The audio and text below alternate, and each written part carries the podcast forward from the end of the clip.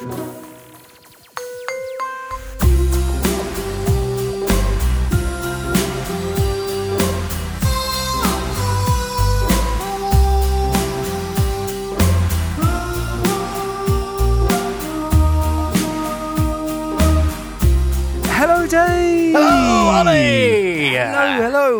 Welcome to Sustainababble 65. 65. We are your friendly little environment podcast, all about people, big and small, and the planet, and why we should sometimes have a little laugh about everything, despite Donald Trump and all of that stuff.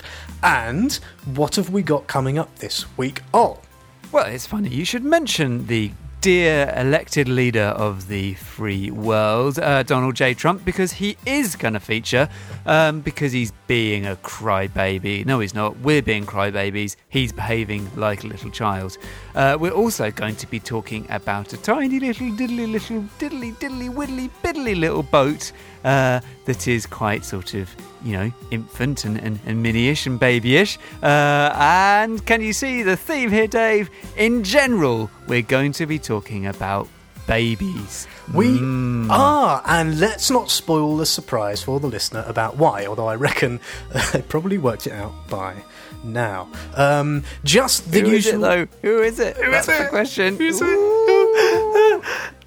Just the usual disclaimer. We do work for environmental charities. Well, those of us who are currently working for environmental charities currently work for environmental charities. A, there's a clue. Um, But these are very We're all much getting paid by environmental charities. these are very much our own views. So if anything you hear makes you spit the dummy, don't come crying to anyone that we work for. Don't throw your toys out of the pram. Take it up with your mummy, your babble mummy. We are your babble mummy. God. Boom!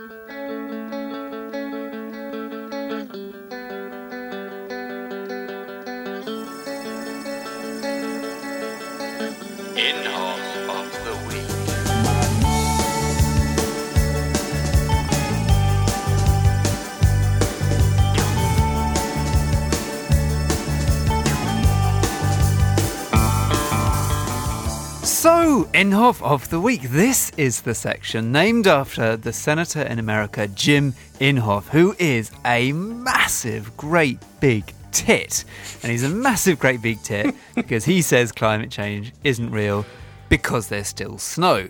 Uh, so, we've named a section of the show after him, into which we put similarly tittish people.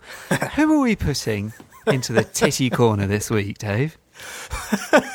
We are putting into Inhofe Corner one of the most hypocritical, egregious, uh, awful, terrible, complete and utter, nasty environmental terrorists that I can possibly conceive of. That's who we're putting into Inhofe Corner. Do you know Do who we're ha- putting do- into Inhofe Corner? Do they have a name?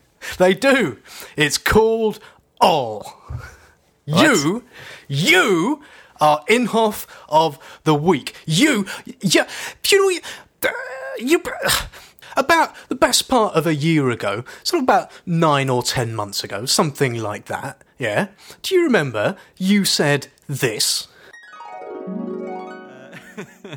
Now, uh, one thing that happened, um, which uh, we haven't even talked about in preparation, so this is even more news to you than um, than most of the other news to you. Are you having Uh, a baby? No, not that I know of. Um, Yes, the- let's not rule it out. Okay. The, where you put me right off my, my stream? Right. The housing. Liar! Liar!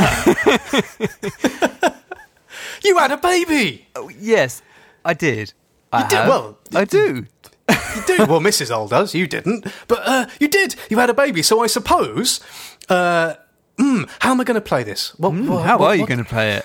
What do nice bearing in mind, do? bearing in mind that baby's going to grow up to be an adult that c- hopefully can listen, well, even a child can listen to words said by you and understand them, and then you know kick you in the balls because of what those words are.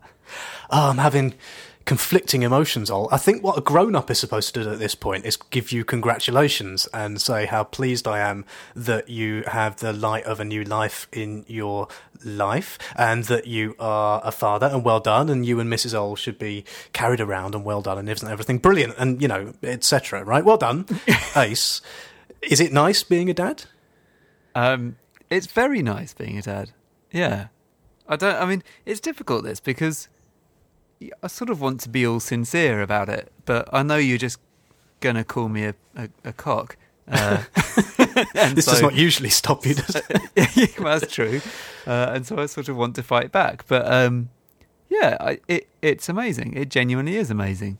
Uh, I- it's yeah.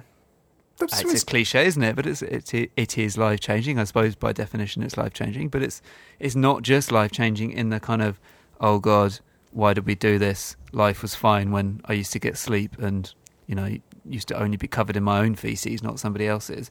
uh, it's it, it's it's actually really nice, and I'm sure we're you know we're in. I'm sure there's some nasty bits in the post down the line, but um, for now, it's it's very nice indeed. Yeah.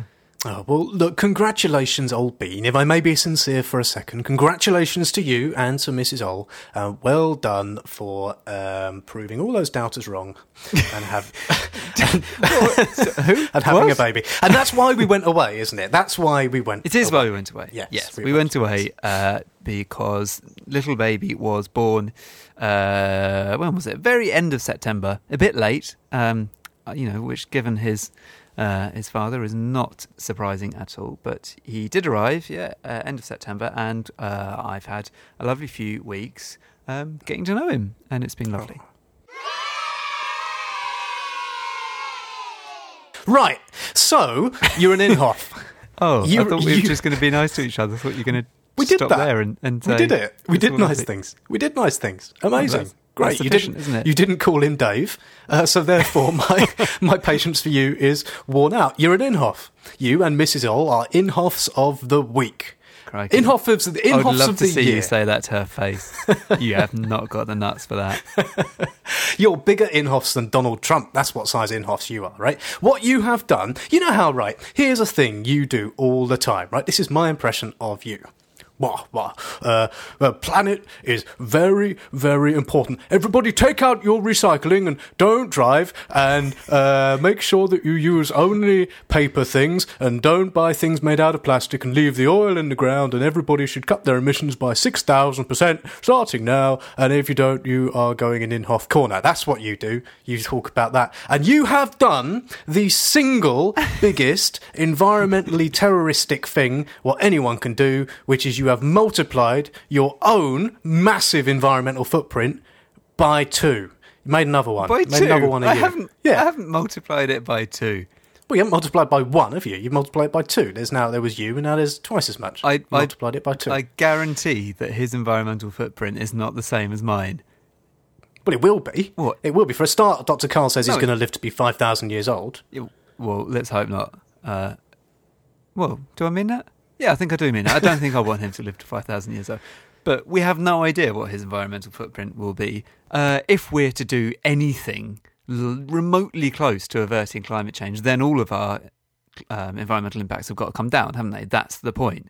We, we have to find ways to structure our economy and go about our daily lives in ways that are far less harmful to the planet. So hopefully he'll do that. Um, otherwise, he'll either be a massive outlier and everyone will hate him because he'll be the only person insisting on eating coal for breakfast while everyone else is flying around in uh, solar powered. As opposed to eating like quinoa muesli, which is what he's going to be. Oi, Anyway. listen in, militant vegan. Let's not talk about breakfasts, okay? Breakfast means breakfast. It's true.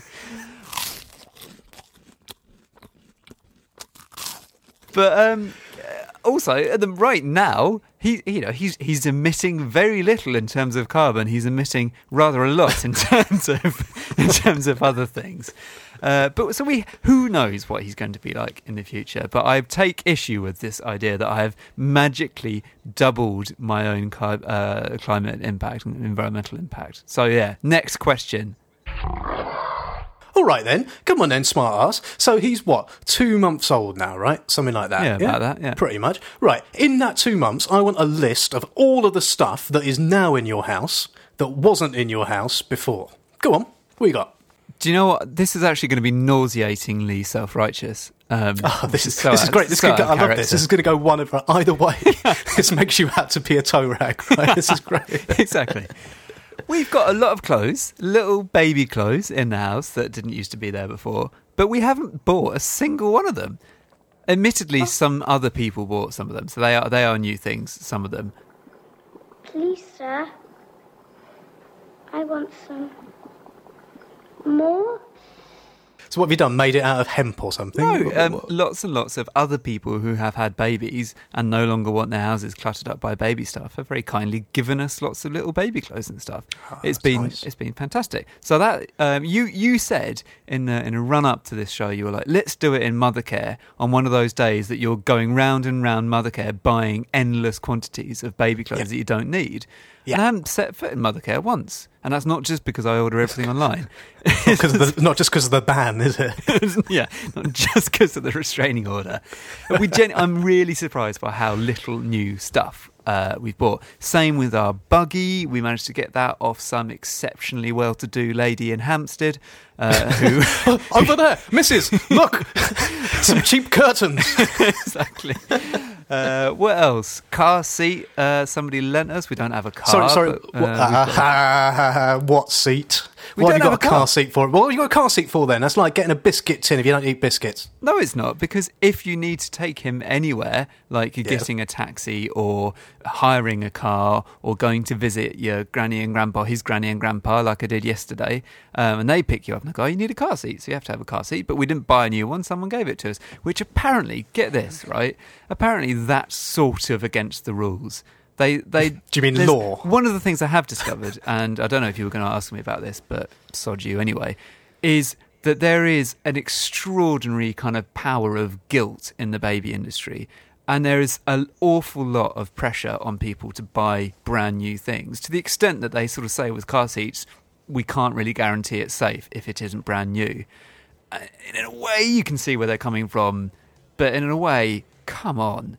It's like the amount of car seats that must be bought needlessly because they're solid things. And if you haven't been in a crash with one, surely it's fine. But anyway, there's a lot of pressure like that.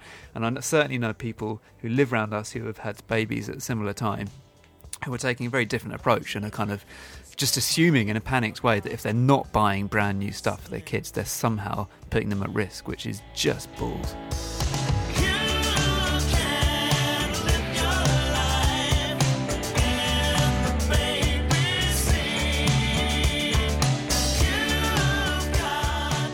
Food.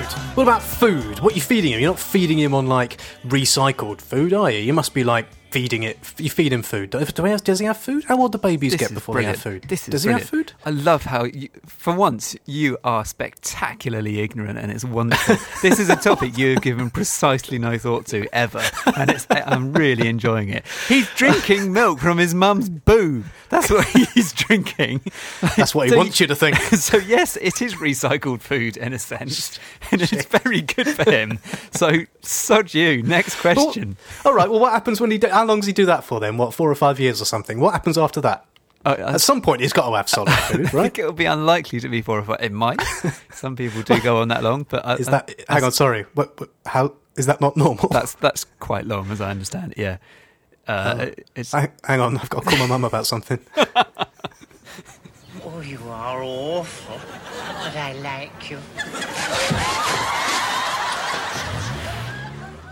Uh, yes. At some point, he will start eating uh, food food that other humans eat. Um, you know, fruit and mushed up things, and eventually they'll become slightly less mushed up.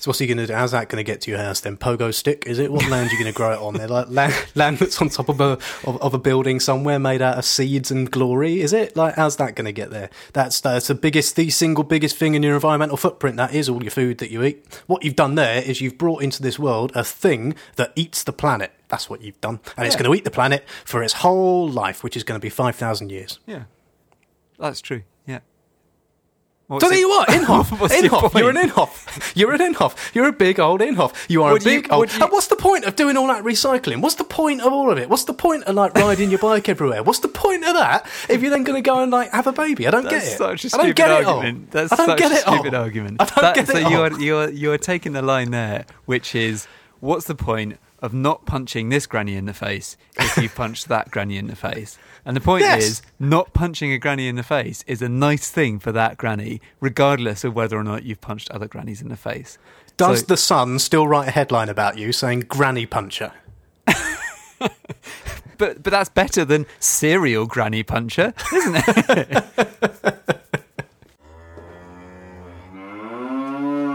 Look, yeah, obviously, this child is going to have an environmental impact. That is Yes. that is the nature of human beings. That is the reason why, after 4.6 billion years of this planet existing, the last 200,000 years of uh, human beings, Homo sapiens being a thing, has proved somewhat traumatic for said planet because you know we consume, we we ravage, we destroy, um, and that is you know coming back to bite us in the ass. Uh, so yeah, obviously it's it's a bit of a kind of weird thing to get your head around, but um, to be to be totally honest about it, I never really thought I didn't want to have a child for that reason, and I and I have thought mean? about it a lot. What you Um, mean? You thought like the environmental stuff never really kind of come into it, or I mean, that's fine. Yeah, let's face it. Being serious for a minute, it's fine, isn't it? But I was just uh, wondering if that ever did. I mean, it must have crossed your mind a definitely- bit, no, I've given that you have like it. gone out and got every single thing out of a skip that you appear to be giving this poor child. But uh, No, it, it and in fact, when I was younger, I probably had a a more kind of a harder line on it. I thought, no, no way I can justify having a child uh, f- because of the impact it'll have, uh, and also, which I suspect we'll get onto, because of what you're introducing that child to. In all likelihood, and we can talk about that in a bit. But um, but I've it just changed, and the honest truth is, it was a very powerful um, instinct and desire. It was it was what me and Mrs. Ol very much wanted to do, um, and we didn't think that there was a sort of strong enough intellectual argument to stop us doing it. I know others will disagree, and that's fine. Not- unlike not- most not- of the unlike most of the instincts you and Mrs. Ol have, this one's allowed.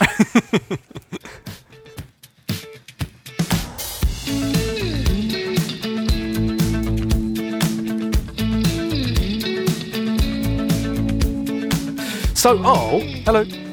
uh, I read this amazing thing by this guy. I know you Uh, did. I sent it to you. You did, yes, you did. Um, and he's a guy. Uh, he's a guy who wrote a thing about um, having a baby, and he's a big old environmentalist dude. And his name is James Murray, and he is the boss of a thing called Business Green, which is a website what talks about like green business and stuff, right? But he writes these amazing blogs, and he's very clever. And he wrote this piece, which basically said when he had his first kid a year ago, basically said. Oh man, climate change. Now I'm kind of really thinking about that, and I'm kind of thinking about it a bit differently to how I did before. Do you remember? I do. Yeah, it was an amazing piece. Um, well, rather than me just banging on, should we talk to him and see what see what he, Oh. he thinks? Let's get him on.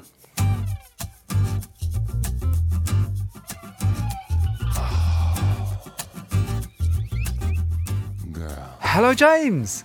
Hi, how you doing? Hello. Very good. Thank you. Very good. Thank you very very much for coming to chat to us uh, from your bedroom. Yes, indeed, I am. I am sitting in my bedroom. The wonders of modern technology. Um, James, you are the editor of Business Green. Um, tell our listeners, who I'm sure many of whom know all about it, but just tell them briefly what, what it is and, and what you do. It is a news and analysis website, and it, it does the the Ronseal test of what it says on the tin. It is uh, for the green business community. Uh, the rationale is is essentially that uh, business is not inherently an anti-green corporate capitalist polluting machine. Uh, it can be a force for good, and we try and promote and analyse that as best we can. So, listen, at some point, we want to get you on and talk about that ridiculous thing you just said uh, about how business is not inherently dirty. But we're not going to talk about that, right? What we're going to talk about instead is babies. Because you had one. Well done. I did. He's not a baby anymore. He's uh, he's he's 19, 20 months now. So he's uh, he's he's big and he's talking and, and charging around the place. But yes, he he uh, he's he's yeah he was a baby for, for a very long time. And just like Ol, um, I put it to you that you are an environmental terrorist. What you got to say about that? Um, guilty, I suppose. We all are. Um, inherently, the, the economic system that we've created makes us all uh, unsustainable scars on the planet to, uh, to a uh, ever increasing extent. Um, and also, I would put it to you that uh, when you are uh, in your in your care home with uh, tens of thousands of other people being served by the robot, it is my son's taxes that we pay for all that. But, um, uh, without Touche. without we're all screwed. Uh, so um, I, you know, I, yeah, I, I, I, it is it is a fair point. Population growth is, is a challenge, but equally, um, if we don't do it, then uh, then civilization collapses as surely as it uh, might do anyway. So how could uh, we um, we went away so that Ol could procreate, and then when we came back, Donald Trump was in charge of everything, right? Um, and that's not great, is it? And how do you two feel then about having brought a new life into the world when that world is being ruled over by a big orange climate denier? How do you kind of feel about that? And indeed, like the state of the planet in general. James, how does that make you feel? Um, well, I think you guys referenced it before. The, the sort of two pieces, the only two, only two pieces that I've been self-indulgent enough to write about um, being a father and, and, and my son um, on environment and climate change. That I sort of said there are five things that I've learned, and two of them was that it's harder not to be angry and it's harder not to be scared. Um, and and I think there is a instinctive reaction that we on the um, you know centrist liberal left leaning, centre right leaning, whichever wherever you put yourself on the spectrum as an environmentalist, we we sort of try and deny all that and bottle that all up and say no, we you know it's it's irrational to be angry and scared, and we've got to be optimistic. But it's also incredibly natural to feel those things. Um, I don't mind admitting I'm I'm quite scared um, right now. I've, I've been scared for quite a long time about the environmental impacts that we have, and then you throw in um, Trump, and I think it's you, you've just got to look at the risks from the kind of things that he says and the kind of personality that he has, and it's it's hard not to be terrified. Terrified for yourself over the next five to ten years and beyond, and um, then when you have someone who you care about even more than yourself, um, terrified for them too. So it's uh, it's tough. I think it's quite emotionally difficult for everyone at the moment. I think we're all going through a a, a, a very um, and by all I mean all in a very very broad sense. I, I, th- I think there's a lot of people on the right who are completely denying to themselves quite how bad it is, and you've noticed some of them go very quiet. And, and some of the brave ones stand up and say how terrible this is, and, and, and the nutters say it's all going to be fine, or they try to excuse it. And I think there's an awful lot of that going on. Um, so yeah, I, I mean, in a nutshell, ang- angry, angry and scared. I think sums it up pretty effectively. Um, and at certain times, the anger overtaking the fear. Um, but the the flip side of that is the reason that we as sort of liberal centrists have this view that that's not particularly helpful is because it isn't particularly helpful and sort of history has shown that it's not particularly helpful. So you do have to find other ways to be more optimistic. Uh, and the uh, the sort of few things I, I tend to draw on is is I think as Trump is proving and as um, sort of the sort of the authoritarian um, trend that we're seeing at the moment is proving history isn't linear and and it, it will kind of have setbacks and reversals. Uh, but that means it can also then go back the other way. Um, it's it's not you know these things do end. They do come in waves, and you've just got to try and keep the boat right for as long as possible, and then push it back in the right direction. So it's there's that, and then the other thing that I, I was talking to my wife recently because we watched the Leonardo DiCaprio documentary Oh, uh, together, and, and she doesn't follow this stuff as closely as I do. For you know, it's not a job to follow it as closely as I do. And, and she said at the end, like, where the hell is the hope from this? Um, and and it is pretty scary. And you, but you've got to look at again the, the way system change can happen very very quickly, and the way technology can change very quickly. And we are now sitting able to look at each other. Talking on a very tiny bit of technology, whilst we all sit in rooms all dotted around the city, in crystal clear, you know, sound quality and, and video quality, and um, that's in staggeringly unimaginable even ten years ago. Let alone when I was my son's age. It's so there's that level of technological change that can happen very, very, very quickly, and I think we're starting to see the, the, the tiny seeds of it in the green industries that we need. So that's that's where the optimism comes that we can maybe, just maybe, push back against these terrifying anger-inducing forces.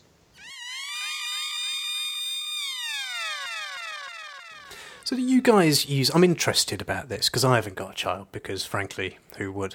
Um, but do you guys? If you, and it- yeah, do you guys Hang on, find do you- yourself do you, mean using? who would have a child? because the answer to that is, is very clearly me and James both would. Or do you mean who would have a child with you? That's Because what I that is a much harder question to answer. I'm so lonely, so lonely, so lonely inside me alone.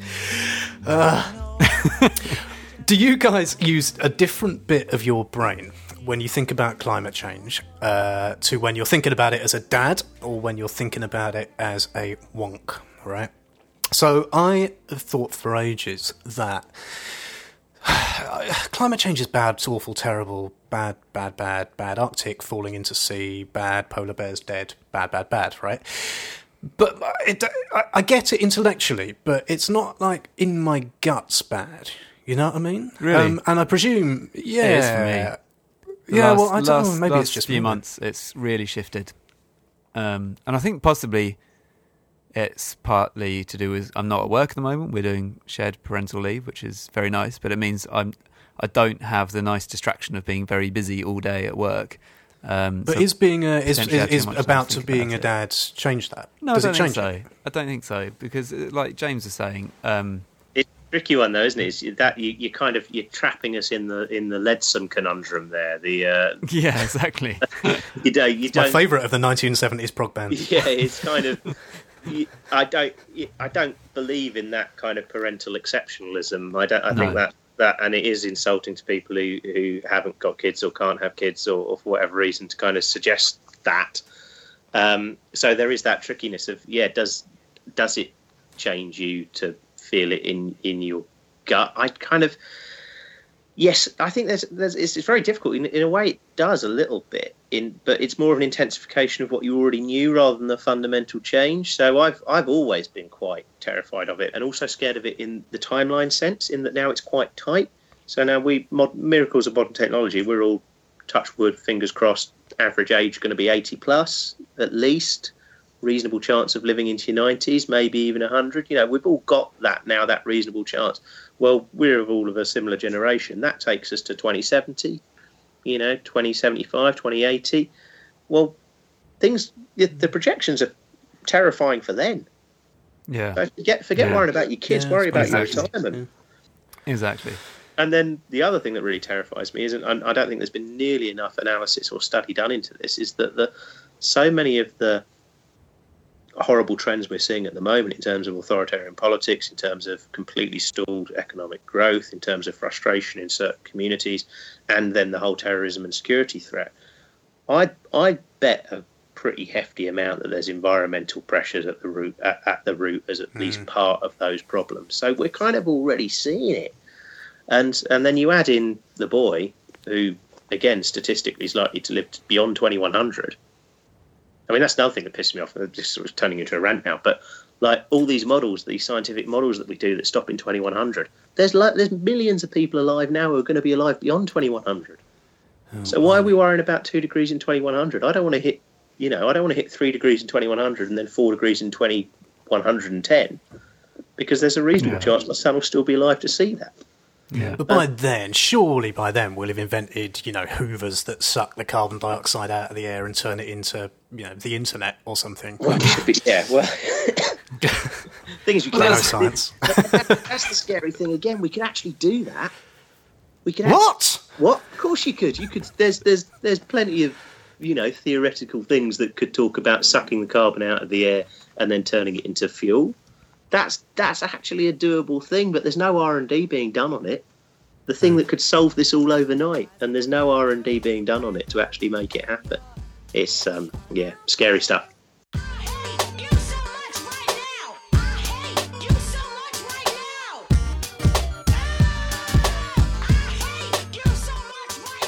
so you so much right now. I hate you so much right now. So, You both have young children.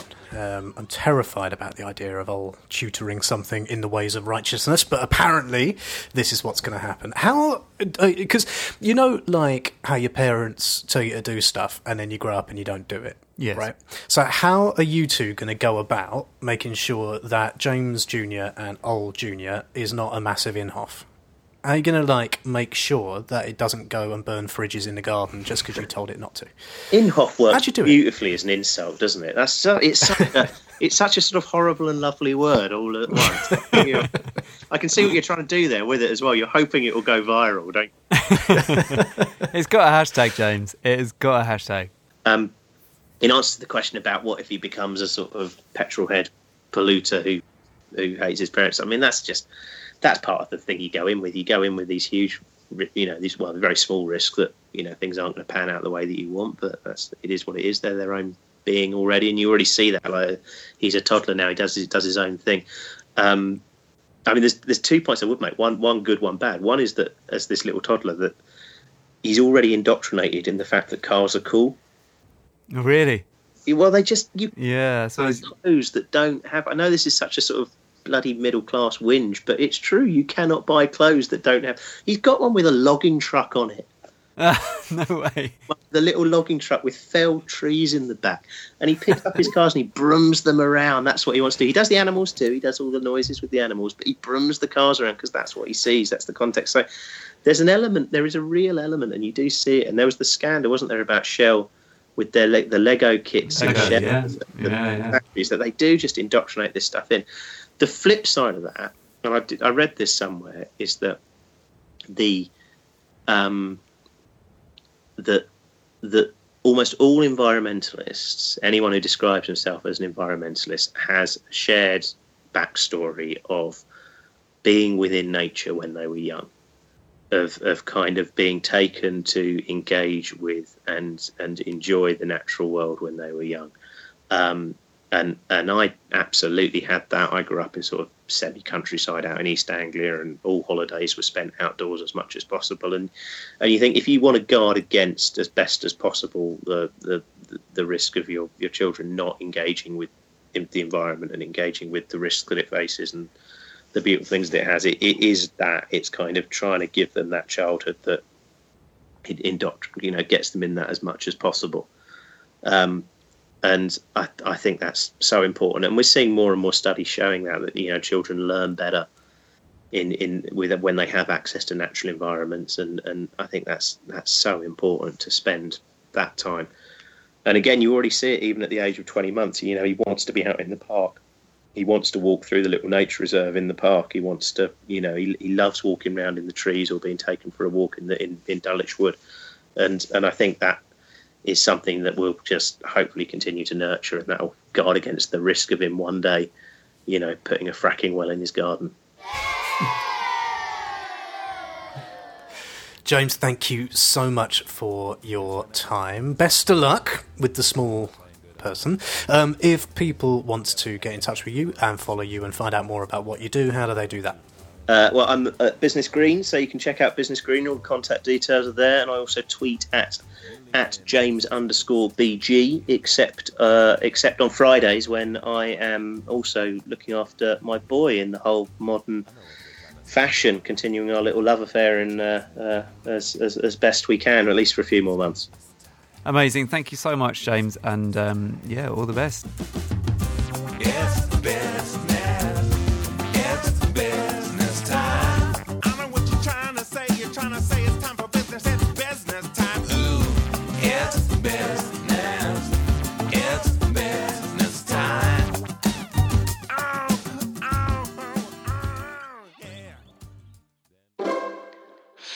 Things Donald done.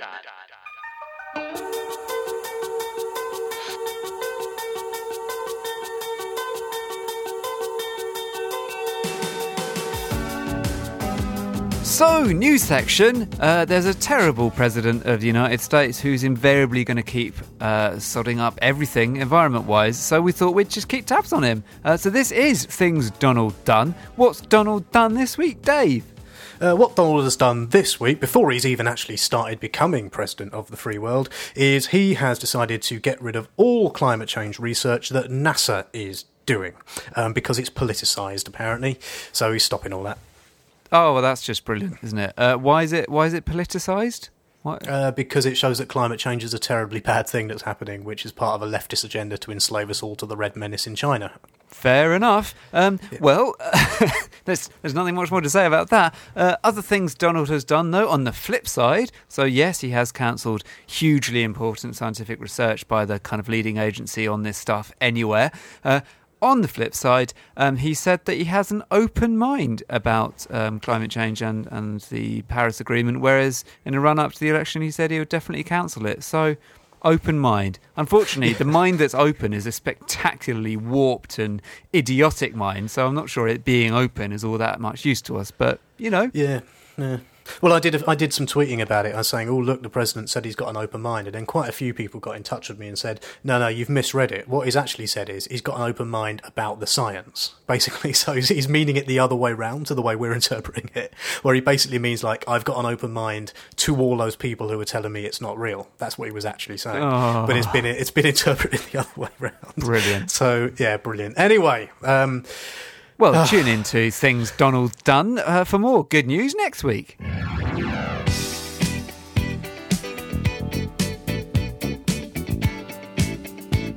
Reasons to be cheerful. So, reasons to be cheerful. Uh, well, it's a self explanatory section, but not one that gets hugely used because everything's crap. Uh, no, everything's lovely. I've got a, I've got a nice new son. That's nice. Uh, other reasons that life isn't terrible include the ra- the rather wonderful news this week that Boaty McBoatface is not dead. That's right. Boaty McBoatface is a thing. Uh, yeah, back in episode 48, we told the story, along with everyone else in the UK, of the wonderful, wonderful, wonderful thing that happened when the British public were asked what they would like to name a new polar research vessel. And by a considerable distance, they decided they were going to call it Boaty McBoatface. And the government, and the government went, sod off, we're not calling it that, right? But they are. Well, they're not. But they what they've done is right. In fact, oh, this is amazing. Can we get Arabella to help us with this bit? Because I do like this. Yeah, definitely. Ar- Arabella, um, lend Dave a hand. The RRS Sir David Attenborough, with Boaty McBoatface, operated from her as a robotic underwater vehicle, will be one of the most advanced research ships in the world. that o- operated under her.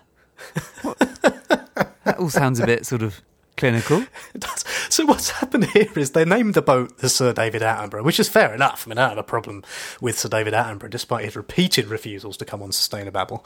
Um, and that's what they actually called the boat. But they said, "It's well, well, well, don't like, don't freak out, don't freak out." There's still a Boaty McBoatface, which is the robotic underwater vehicle, which is basically like getting a car and calling that the car Sir David Attenborough, and then having a spare tyre in the back that you call Tyre McTireface, as far as I can work out, and saying, "No, we've done it." We did what you wanted. Yeah, to be honest, I will take that. I will take that. That is just the knowledge that there is a Boaty McBoatface sailing around somewhere very cold with very important scientists in it, going, I can't believe after my years and years of training, I'm sailing around in something called Boaty McBoatface. That gives me some something wonderful, warm pleasure. It is also, I think you were saying this uh, when we were talking about it, it, it's some sort of analogy for what you get when you vote for something, um, thinking it's very clearly going to be one thing and it turns out to be another. Sort of little metaphor of Brexit there or something. Yes, it's a, there is a very large metaphor for people voting for something, and then what they get instead of what they voted for is a little piddly tiny version on the side of it, which uh, sinks rapidly. Hey!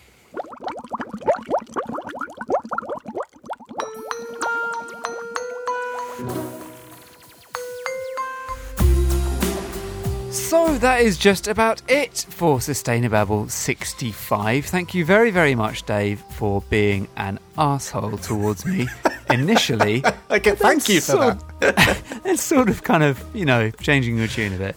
Uh, but in general, for your babbly uh, expertise. Thank you too to the wonderful James Murray for coming on to the show and talking to us all about, um, well, everything really. It was beautiful and eloquent. And isn't it nice to talk to somebody who writes for a living because they speak coherently, unlike us? Uh, thank you to Arabella for telling us about Boaty McBoatface.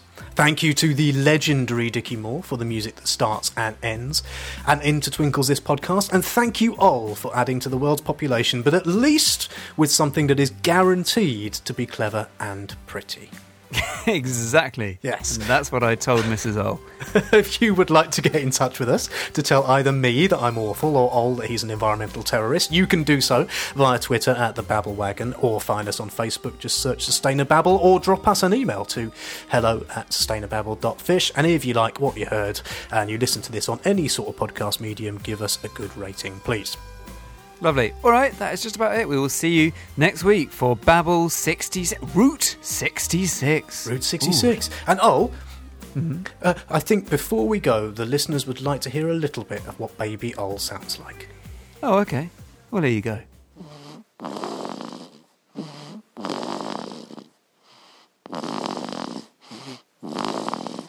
Bye!